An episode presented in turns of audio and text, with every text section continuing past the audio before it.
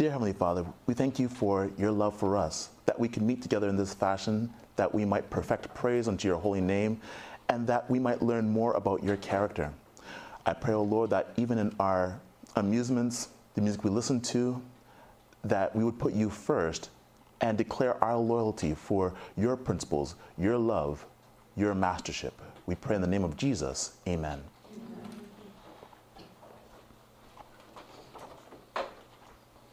Do you know who this is? Have you ever heard of an artist named Sixto Rodriguez? Sixto Rodriguez. I'm probably not pronouncing his name properly. You probably don't know him. He's a singer from the 1960s and 1970s. His song had the lyric quality of Bob Dylan and Leonard Cohen, but his voice was like James Taylor his album never sold that well in America, but he was well known in South Africa. And his songs enjoyed rock star status there. But for Mr. Rodriguez, there was a problem. He didn't receive a single cent from the sales of his album. Otherwise, he would have been a millionaire. Instead, Rodriguez worked as a laborer in Detroit, Michigan. You see, South Africans saw, thought that Sixto Rodriguez was dead. The source of the rumor is mysterious. No one knows exactly how the album even came to South Africa, as it was told on an NPR radio show. When it came, it just spread, and he became famous. And of course, it was told that he was as dead as Jimi Hendrix. Everybody knew his albums, and everyone knew that Rodriguez was completely dead. Rodriguez's music had a Motown feel and was expected to be successful, but his records just failed to take off at home in the United States. Meanwhile, a bootleg copy somehow made to South Africa where it struck a chord with the progressive young whites, exasperated with the apartheid system. Perhaps the source of disinformation had to do with the fact that Rodriguez's music was censored by the apartheid government, and therefore Rodriguez was a banned artist. The name of the album was Cold Fact and contained songs such as This Is Not a Song, It's an Outburst, or The Establishment Blues, Inner City Blues, and Street Boy. In 2013, just this year, a documentary film was produced called Searching for Sugar Man. It tells Sixto Rodriguez's story, starting off as a forgotten artist but everything changes when some South African journalists, despite all rumors of his death, get back in touch with Rodriguez. It was arranged for him to come home to South Africa and play a comeback concert. Flown with his family to perform in South Africa, his plane was met with a limousine that his family assumed was intended for someone else. His daughter expected an audience of 20 to 30 people, but found instead 5,000 fans waiting for him. Many in the audience thought it was to be a tribute concert, but when Rodriguez walked out onto the stage, he was greeted with 10 minutes of cheers and applause before he could even begin his performance. And they all knew the words to his songs. He was bigger than the Beatles, yet no one had no, no one had knowledge of him until recently. It is as if he was resurrected from the dead.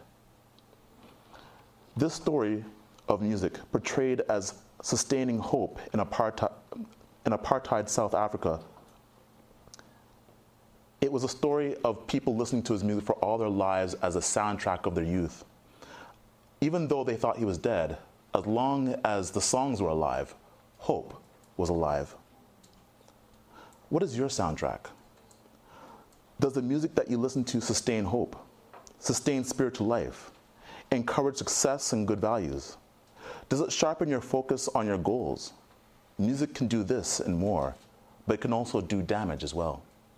It can cause distraction and disorder, cause mental pollution, instability, and impurity. I want to ask you some questions about how you enjoy music.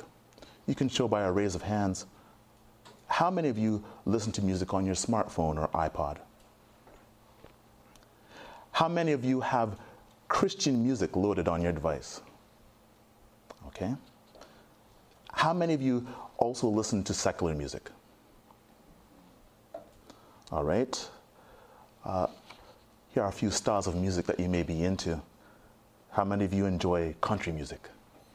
Yeah, we have a few people. How many enjoy classical music? All right, some more. R&B,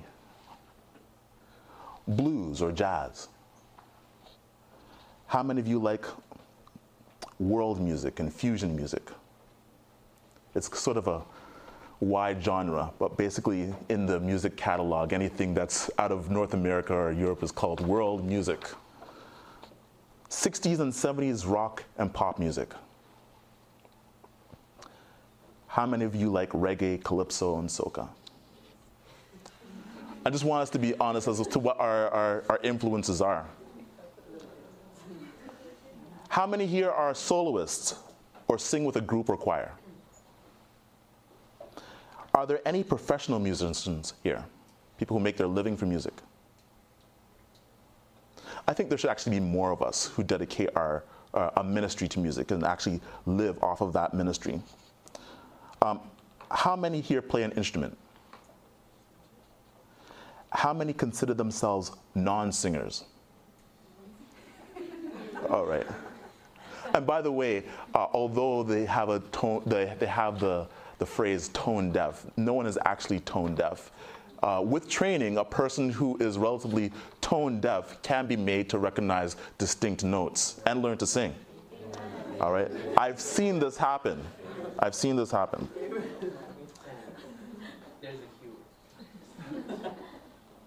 We're going to discuss some principles of music. Who is this? naughty by nature. How did you know that? No, it's joking. All right. It is? Okay. All right.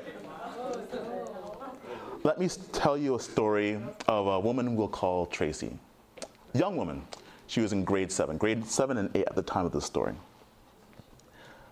Um, Naughty by Nature came out with this, this uh, brand new song. I think it was their debut album, and it was called OPP. I don't know if anyone remembers that. Okay. so, um, in short, if someone asked you what did OPP mean, they would say uh, other people's property. But of course, the last P did not stand for property. It stood for something else, and it was a vulgar song, vulgar ideas. Okay, so it's good that some of you have a confused look on your face. That means you don't know what the song's about. All right? It's not, it's not a good song, but it had a very catchy beat.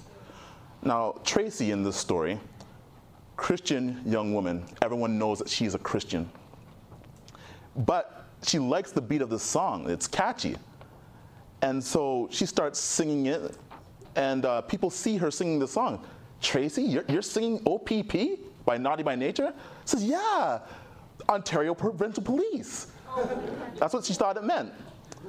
Yeah, I'm down with OPP. Yeah, law and order, yeah. And then it was explained to her what it really meant. And the look of disgust on her face when she said, I've been singing the song all this time and I didn't know that it was talking about sex. All right, that's what it was about.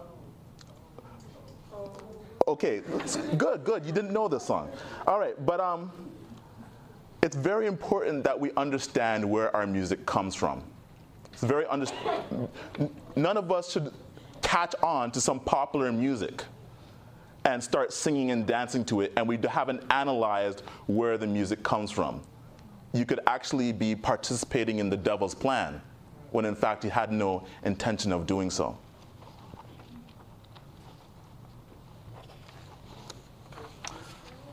I love music. I especially love a cappella music. I was blown away when I was uh, I think 11 years old, 11 or 12, and someone gave me a, a copy of Take Six. This is not Take Six. This is who? This is Committed. They actually sang in a, um, a competition on television. All right, and uh, but I was blown away by by a cappella music. I didn't know that um, just vocal performers could make such beautiful music. And that's that's the music that is the most common music uh, in my music collection, the MP3 collection that I have. I like a cappella music. I like small group harmony. Like I like a violin quartet or a brass quartet or anything kind of small and uh, intimate where I can actually pick out the parts. That's the kind of music that I like. I like music that makes me think or focus. And I, I always choose a certain type of theme music when I'm working. I'll actually make a, a playlist. When I get to the computer and I'm going to do two, three, four hours of work, or sometimes I have to stay up late at night and finish some work, um, I'll make a playlist that sort of activates and stimulates my mind. And I don't feel like falling asleep, I feel like focusing when I listen to some good music. On the other hand, although I love music, I hate love music. Um, uh, there are a few exceptions, but in general, I find that most love music, most of the pop music, is lustful. Uh, you can just listen for the key words. Uh, we'll be together tonight, or let's rock all night long, or will you love me in the morning? There's always hints that really that whatever sort of love it is, is clandestine, it's secret, it's at night, it's adultery. On the other hand, um, some music is very sappy and dependent. I can't live without you. You are my everything. If I didn't have you, I would die. You're all I live for. That's not real love either. That is uh, I- idolatrous love. You idolize the other person, you are dependent upon them.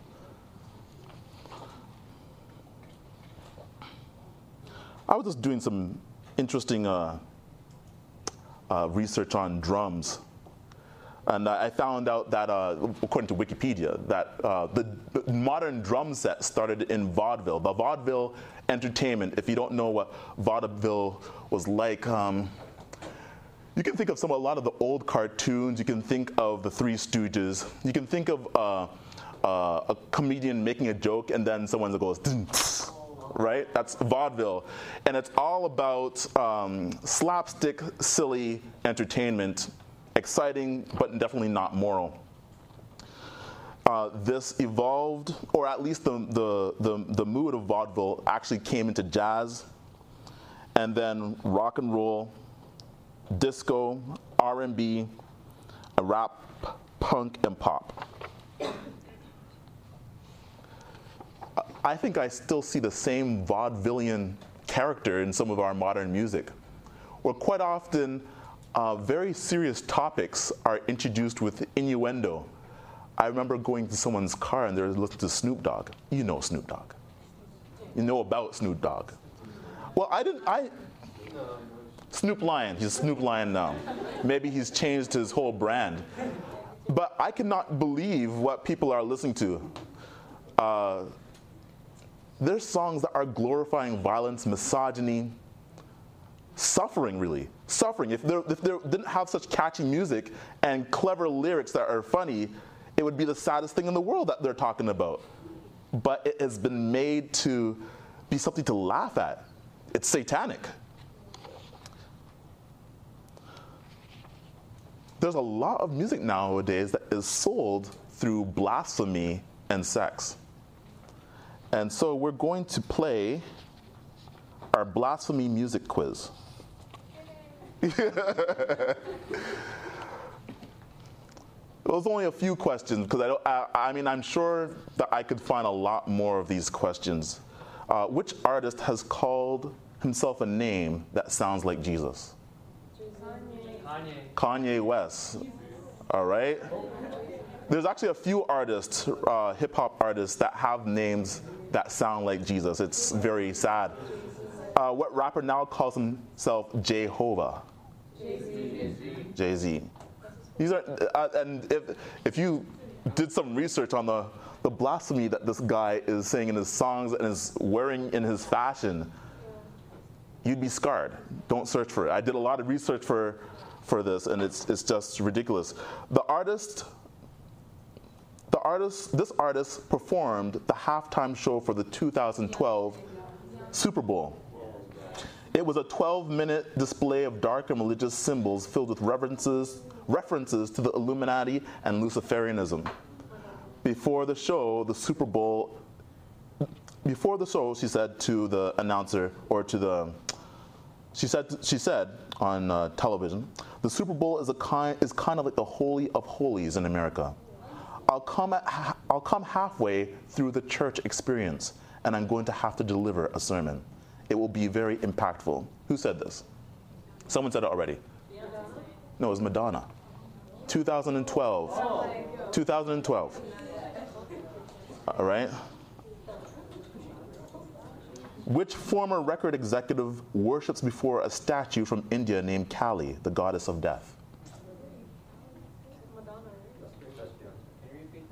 Which former record executive worships before a statue from India named Kali, the goddess of death? Is it Richard, um, Richard Brent, the guy who owns the island? No, it's Simmons, Richard, Gene Simmons, Gene Simmons. the guy who did Def Jam. Um, I thought I had his name here, but Russell Simmons, thank you. He now owns a, a fashion clothing line. The Baby Phat guy. Uh, yeah. Uh, there's there's lots of uh, interesting uh, um, religious imagery used in hip hop nowadays, and I from um, Hinduism and ancient gods, and it's all Satan creeping his head up in modern music. Which artist uses sexual language in connection with Jesus while praising Judas as heroic? Lady Gaga. Which artist was famous for the quote, "We're more popular than Jesus"? Someone said the Beatles. That's correct. The person would be John Lennon. And there was immediate response after he said that. More than 12 major radio stations suspended Beatles from their playlist. Several cities canceled or banned the Beatles concerts in their city. And John Lennon was forced to backtrack and apologize for his comments and had to explain his comments several times. That's when the nation was mostly Christian. They wanted to make sure he couldn't get away with that. Is that happening now? So, sex and blasphemy sell. Also, violence, rude, and illegal behavior. But those are the extreme examples. We can find that, um, whoops. we can find that the influence of the values, of anti Christian values, and values from other religions are creeping into music from the time that children are infants. I should go over some of these uh, texts here. It says, No man can serve two masters. Either he will hate one and love the other, or he will be devoted to one and despise the other. Matthew 6, verse 24. In our choice of music, we are choosing uh, either the values of God or the values of Satan. And when we make it that clear, we need to go over our playlist and see if we need to cull some of those songs from our playlist. All right, there, there I am, a much thinner and younger me. Um, a little bit about myself I love to sing and arrange music. I've been, I've been part of two a cappella music groups that used to tour around the Toronto area and in, into the States. Uh, one of them just a few years ago won first place at the Toronto Gospel Fest. And I understand the pressure and allure to be drawn into the pitfalls, pitfalls of modern music. Its intrigue, its confusion, its lusts, its idolatry. In fact, I have some regrets about winning first place at a gospel concert, cons- gospel contest, because winning contests and awards in music can lead to pride and the wrong sort of attention.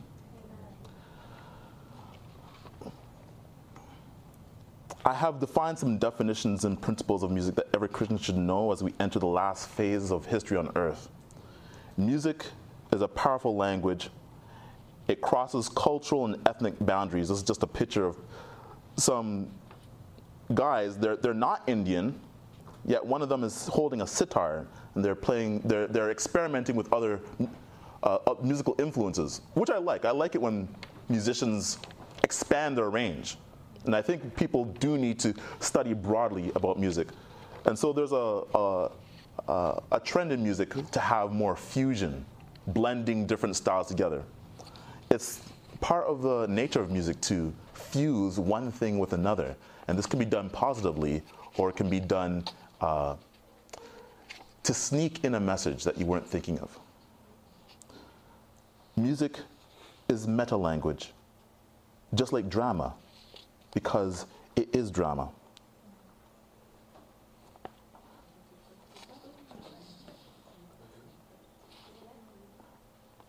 Oh, I don't know which mu- this group this is, but they do look dramatic, don't they? the power of music is the power of suggestion, the ability to say something without actually saying it, the ability to plant appeal and desire in the subconscious for values and purposes that the conscious mind might reject or not fully understand. Suggesting meaning through attitude, performance, and association Meaning can be suggested through attitude, performance, and association just as much as through lyrics. In fact, music does not need lyrics in order to convey a suggestion. All it needs is a mental or visual association.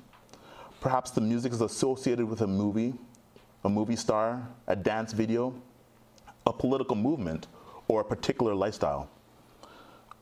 By the way, what's wrong? What's the message behind the song Born This Way? Yeah, please answer that. What is the, what is the message behind the, the, the song Born This Way? What did you say? Born to serve the devil. I haven't heard that interpretation before, but um, yes? And she can't change. What else? That God creates homosexuality. It is a song that promotes LGBT. LGBT. yeah. LGBT. I, I forgot the acronym. It promotes it promotes uh, it promotes the that that community. It's very interesting that if you have many of modern songs, they're open to interpretation, aren't they? They don't seem to say something definite, but it's just the direction that they're going in.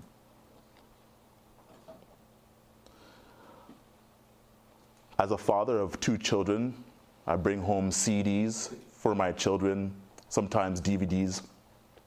And uh, the songs that they write for a lot of children's shows, they're, they're great. I, I- love Backyardigans. They, they have some very clever songs, but uh, the more I the more I listen to some of the songs, the more I also realize that they are starting to insert values, especially Eastern Hinduism, human uh, humanism, secular humanism. Um, every day when you're walking down the street, everybody that you meet has an original point of view, and I say, hey, what a, what kind of day?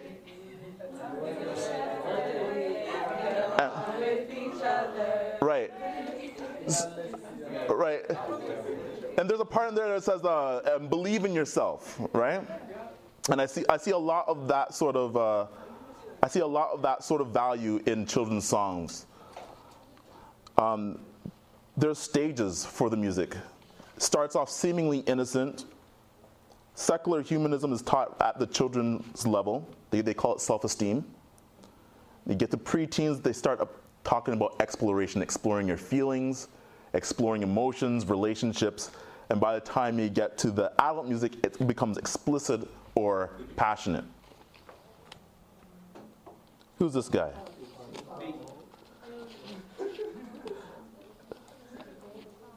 We're still under um, the, the subtopic music as suggestion, and one of the things is that sometimes modern music has uh, delayed understanding where you don't understand what, where music is going to until later. Like you listen to the first time, and later you find out what it really meant.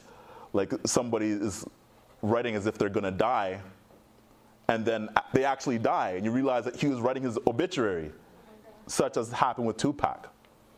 This actually raises the popularity of the artist when they're able to do something like this, actually foreshadow something, and you get the meaning afterwards. Um, a lot of artists they sell a lot more after they die, actually, than when they're alive. Uh, so much so that they brought this guy back. I think it was uh, 2010. They actually made a 3D hologram of Tupac and had him uh, dancing in a concert, S- and it was so lifelike. But back to the, the point of delayed understanding. Delayed understanding is very powerful in communication because it also conveys the superior intellect of the person with whom you're conversing. This quite often happens in rock music and rap music. In fact, um, quite often I'm convinced that uh, spirits themselves are speaking through the music, introducing themselves and describing themselves. I forgot actually to uh, I forgot actually to read the lyrics of a certain song. It's a song from a long time ago. And it was a very nice, smooth song. Perhaps people didn't know what was about. It's a song called I Write the Songs. Again, this is 1970s. I've been alive forever, and I wrote the very first song. I put words and melodies together. I am music, and I write the songs. If now, if I play the song for you, you'd recognize it right away, but you haven't heard it in a while. I write the songs that make the whole world sing. I write the songs of love and special things. I write the songs that make young girls cry. I write the songs. I write the songs. I, my home lies deep within you. I've got my own place in your soul. Now, when I look through your eyes, I'm young again, even though I'm very old. This is actually uh, Satan describing himself. Oh, there's lots of songs like this, lots.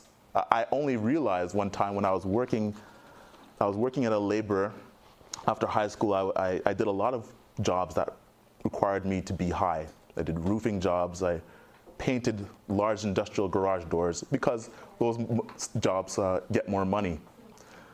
Um, so I was working at this place where they're playing a lot of, um, now what's that, Rolling Stones? Was it Rolling Stone? I think it was. And uh, over and over again, I heard music. At, at, first, rock music was just in the background for me. You know, they're playing their music, that's, that's fine. But as I listened to the song, I realized that Satan was speaking through the songs, introducing himself, describing how long he's been around, describing how he's superior to any man. Um, this also, there's lyrics like this also in uh, the lyrics of Queen. You know Queen. All right? So um, if you analyze the lyrics, analyze the lyrics of the song, don't just listen to them, go and analyze the lyrics, and you'll see that Satan is actually introducing himself in many of these songs. Jesus also used delayed understanding in his teaching. Sometimes, after he had taught a parable, people wouldn't understand what he meant until later on. And when they realized the message, the spiritual message, if they were now if they were humble to his message, they would be filled with wonder and uh, they would be charmed to his message.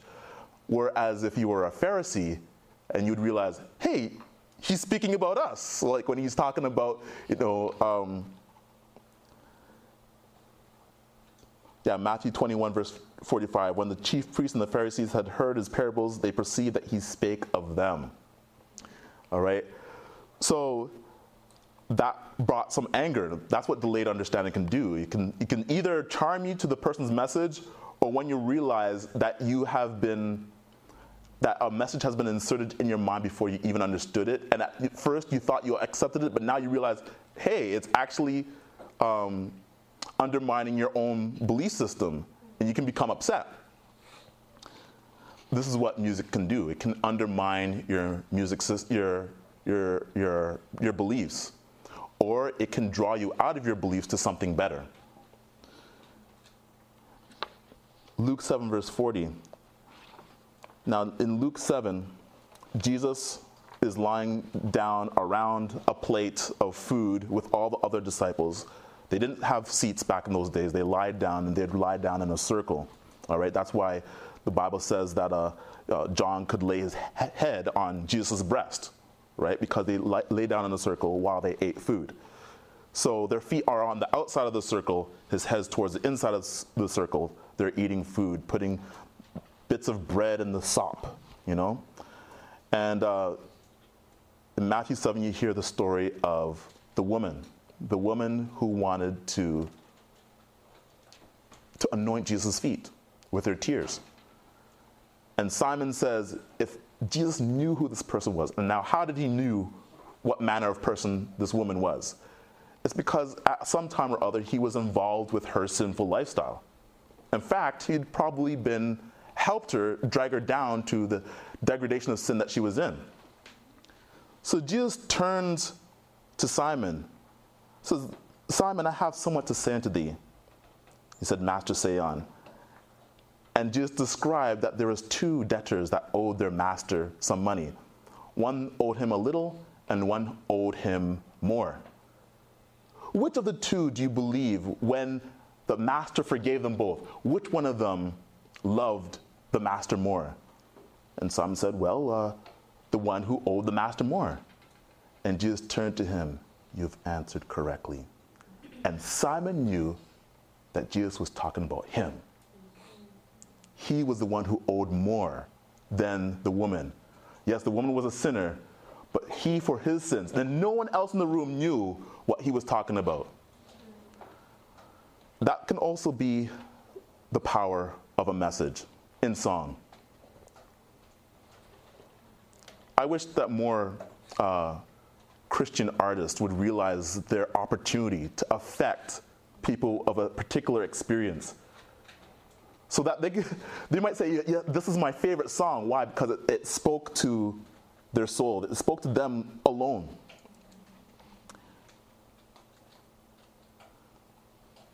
Let me tell you about uh, the syrinx. You have a larynx and there's a syrinx.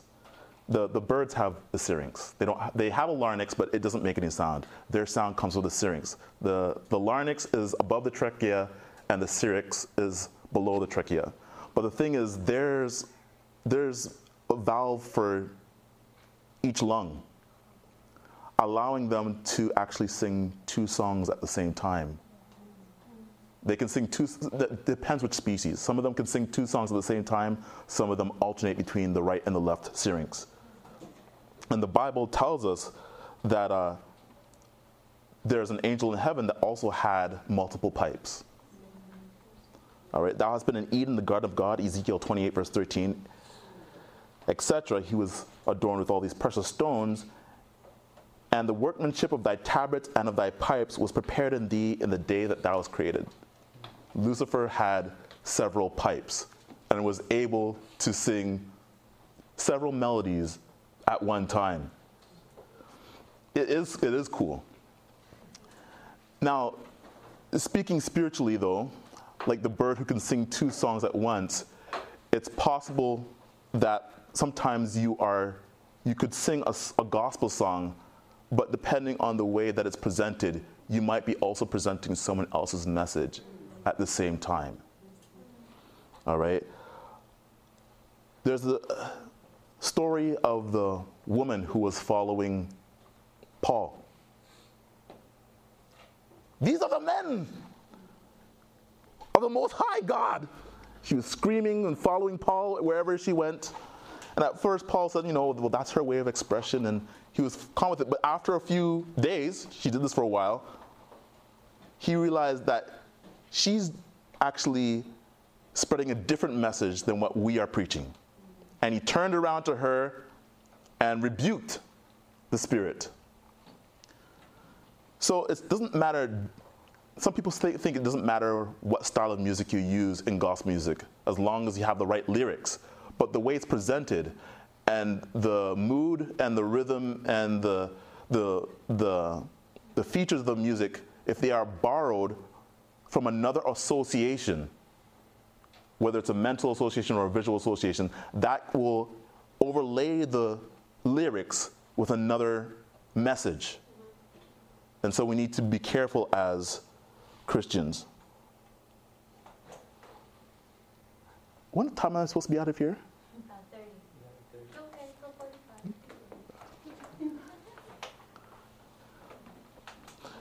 And so, and so the Bible tells us that we must make our messages direct. 1 Corinthians 14, verse 7 to 8. And even things without life giving sound, whether pipe or heart, except that they give a distinction in the sounds, how shall it be known what is piped or heart? For if the trumpet give an uncertain sound, who shall prepare himself to the battle? A Christian musician, song service leader, ought to give distinction to the music so that the audience, the congregation, knows exactly who they are serving and what the message is. There should be no mixture from outside influences. I have to skip this.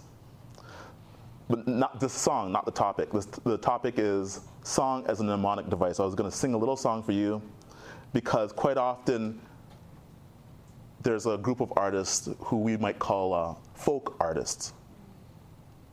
And they'll sing about Canada or they'll sing about history or they'll sing about certain events. And it's a way of letting people in general know that they should not forget these things. And it's a, it's a wonderful tradition. I like to con- collect Canadian folk songs and Caribbean folk songs so I can know the history. I, I know a lot of history through songs. Um, read the rest of the verses to O Canada, and you might learn some history about the country. Song is a mnemonic device where you can memorize facts and even verbatim information. Another song that you ought to listen to, the Railroad Trilogy by Gordon Lightfoot, talks about the construction of the Canadian Pacific Railway that tied Canada together when they became a country. Very interesting song. And this is why I like hymns and scripture songs. Songs that are actually meant to help you remember the Bible. Especially, I think it's F.E. Belden. His songs are very doctrinal. Holy Day, Jehovah's Rest. It's in the old hymnal, it's not in the current hymnal. All right, look for the lyrics online. Holy day, Jehovah's rest of creation's week, the best, last of all, the chosen seven, blessed of God to man twas given. And you have some lyrics in that song that if, uh, if you're a Sunday keeper, you know, it will kind of lick you down because it will, it, it, um, it will really preach the Sabbath message in a very particular way. I wonder why that, maybe that's why they took it out. It was a, little bit too direct, perhaps. Uh, he has another song in the hymnal um, look four the waymarks. Look for the waymarks as you journey on. Look for the waymarks. Count them one by one. I'm paraphrasing. Down through the ages, past the kingdoms for. Look for the waymarks, etc. The thing is, the whole song is about the the, the, the, Daniel's dream. No, Nebuchadnezzar's dream and the different metals in the image. So even without having a chart, as we usually learn in a prophecy seminar, you can go through the different uh, kingdoms, the successive kingdoms of prophecy. Amazing song. That's a, another uh, use of music to help you memorize and remember the facts of the Bible. 1 Corinthians 14 15, the Bible says that when we pray or sing, we're going to sing with understanding. What is it then? I will pray with the Spirit and I will pray with understanding also. I will sing with the Spirit and I will sing with understanding also. Music should make you understand. I know that there's a big, there's a movement to have a lot of praise and worship songs, simpler songs uh, that um, they can be exciting and they can be they can be wonderful. Sometimes I find them quite trite. Uh, they, are, they, they curtail the message to something simple that you repeat over and over again. And um, we have to, we want to use songs, we should want to use songs that cause people to understand the gospel, that um, bring people through a process of learning. And that's what I find that um, most hymns do, and some of the older praise songs. This is a family at worship. And if you have family worship every day and you're singing songs that teach the children, even before they can read, they are starting to worship. I, in fact, I don't know of any other way that a little child can be involved in worship except through music. All right, one more point music is guided meditation. And the, the advertisement for this thing, guided meditations, learn to meditate with ease. A lot of people, a lot of Eastern religions, they say, well, you have to have a certain pose, and they have you cross your legs in the yoga poses. But music is a very simple way to get into a meditative state.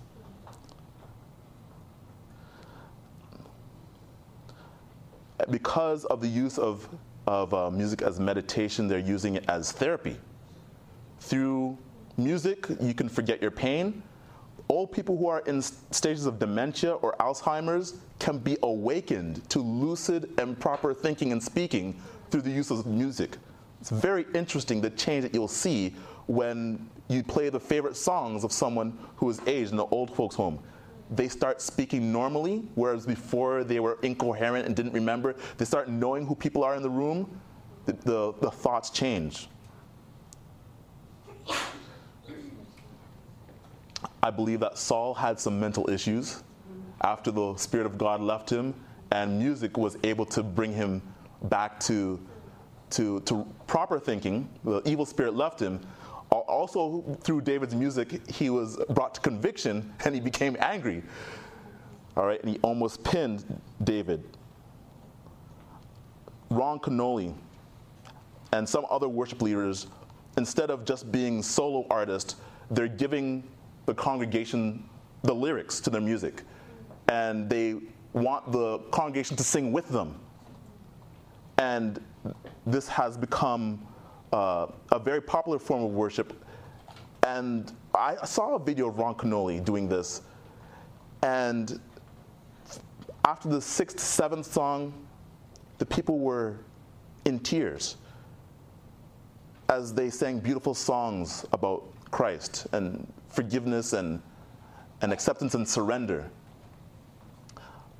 Sometimes song service in our church is too short.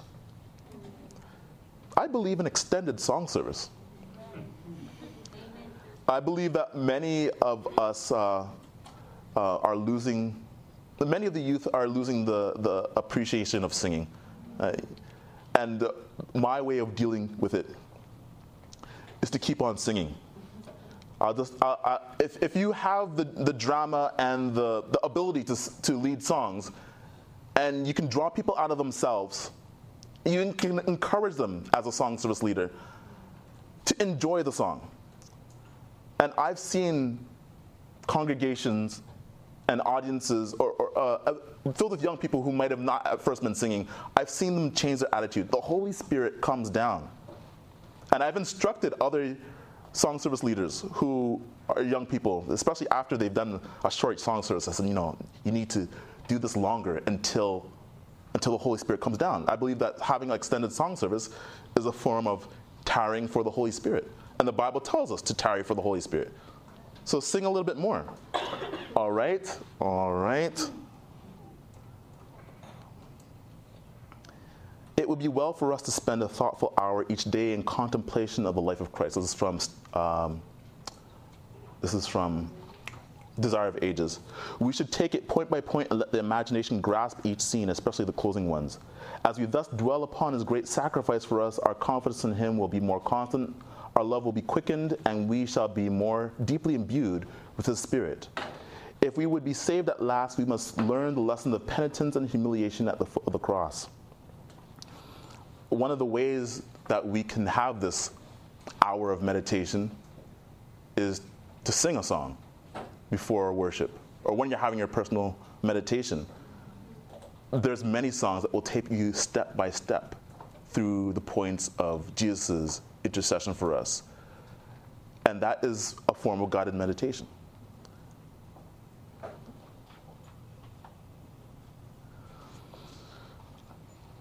In conclusion, let's go over some of the points that we that we went over. Um, the Bible tells us in 1 Thessalonians 5, verse 16 to 19, rejoice evermore, pray without ceasing.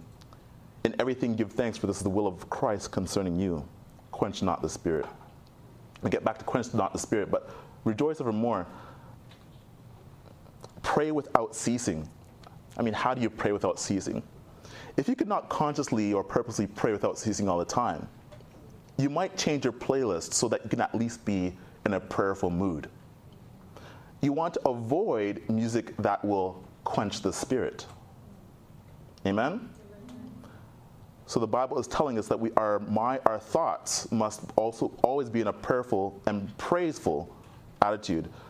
Prove all things. Remember there's a scripture that also says test the spirits. We've got to test these artists as to what spirit they are of and prove them. And you hold fast to that which is good and abstain from all appearance of evil. The visuals of an artist's dress, their lifestyle, their music video, that tells us where their lyrics are coming from. However pure their lyrics may be, do not collect their music if their lifestyle is, is preaching a different message. Romans 12, 2 to 3. Do not be conformed to this world, but be transformed by the renewing of your mind, that you may prove what is that good and acceptable and perfect will of God. For I say, through the grace given to me, to every man that is among you, not to think of himself more highly than he ought, but to think soberly, as God has given, hath dealt to every man the measure of faith. And finally, Colossians 3, verse 16 let the word of God dwell in you richly in all wisdom, teaching and admonishing one another in psalms and hymns and spiritual song, singing with grace in your hearts to the Lord. I think I've given you some biblical principles as to what sort of music you ought to choose. But remember that um, you enter into a different state when you sing. And I am looking forward to the church entering into a different state, a different consciousness where we all act as disciples. And I believe that um, music plays an important part in the transformation. We, we are studying that lesson about re- revival and reformation. And musicians, song service leaders, praise leaders have a specific part to play in leading people to repentance and to renewal. Thank you. This media was brought to you by Audioverse, a website dedicated to spreading God's Word through free sermon audio and much more.